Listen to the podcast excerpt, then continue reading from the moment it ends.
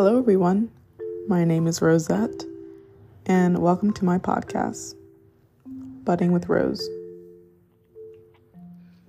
I want to talk about internal dialogue today. Earlier this week, I found myself being very harsh to myself. And from this judgmental standpoint, I began to create a narrative of how these negative traits and actions that I started to take note of might be who I really am. But honestly, this did not sit well with me, and after carrying this idea around, I began to vocalize them. Once I spoke them out loud, I immediately knew that this was not true. It was my internal critic talking. And that was really scary for me, guys, because it brought to light how easy it is for us to have these negative thoughts towards ourselves. And it can go unnoticed and unquestioned. In fact, I think this happens a lot to all of us. We simply take it for fact and move on with our day. But this could be extremely harmful if we internalize these thoughts and let it hack away at our self confidence and the way we perceive ourselves. I know this is something that a lot of people can relate to. So I wanted to share two ways that I find to be helpful in checking my own internal dialogue. Number one, separate the negative internal dialogue from yourself. So, as I stated earlier, this was how I was able to recognize my critical voice recently. Once I said the thoughts out loud, I noticed it right away. And you can even say them to yourself as if you're talking about yourself in the second person, if that helps. So, for example, um, you can say, You are so lazy today.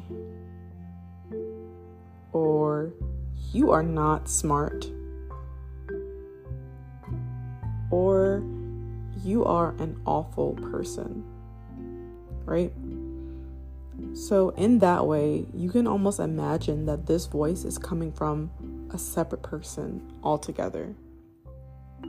One that is very negative, judgmental, and thrives on pointing out all of your faults. Trust me, this is not someone that you would want to befriend, right? So, why would we take their opinions to heart at all? Number two, build an argument against what you're trying to judge yourself on. You see, if your internal dialogue is negative, it will pinpoint everything that it sees wrong. So instead, when you find yourself overly critiquing yourself on something, try to build a case of evidence you may find, like I did, that the evidence does not hold up. And in this way, you are defending yourself.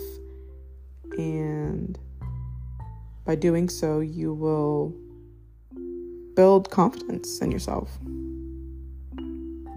Once we do this several times, you will realize that this hypercritical internal voice is often wrong and it cannot always be automatically trusted.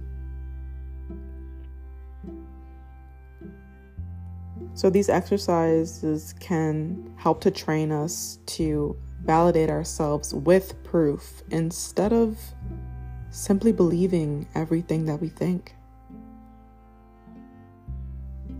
Thank you all for tuning in to today's podcast. I hope that you took something from this. Please share with me any of your thoughts, ideas, and perspectives. I would love to hear from all of you. Also, please follow me and click the bell button to get notified when I upload a new episode. If you have been enjoying my content, then please rate the podcast. I will talk to you all soon, and until then, sending you all love and light.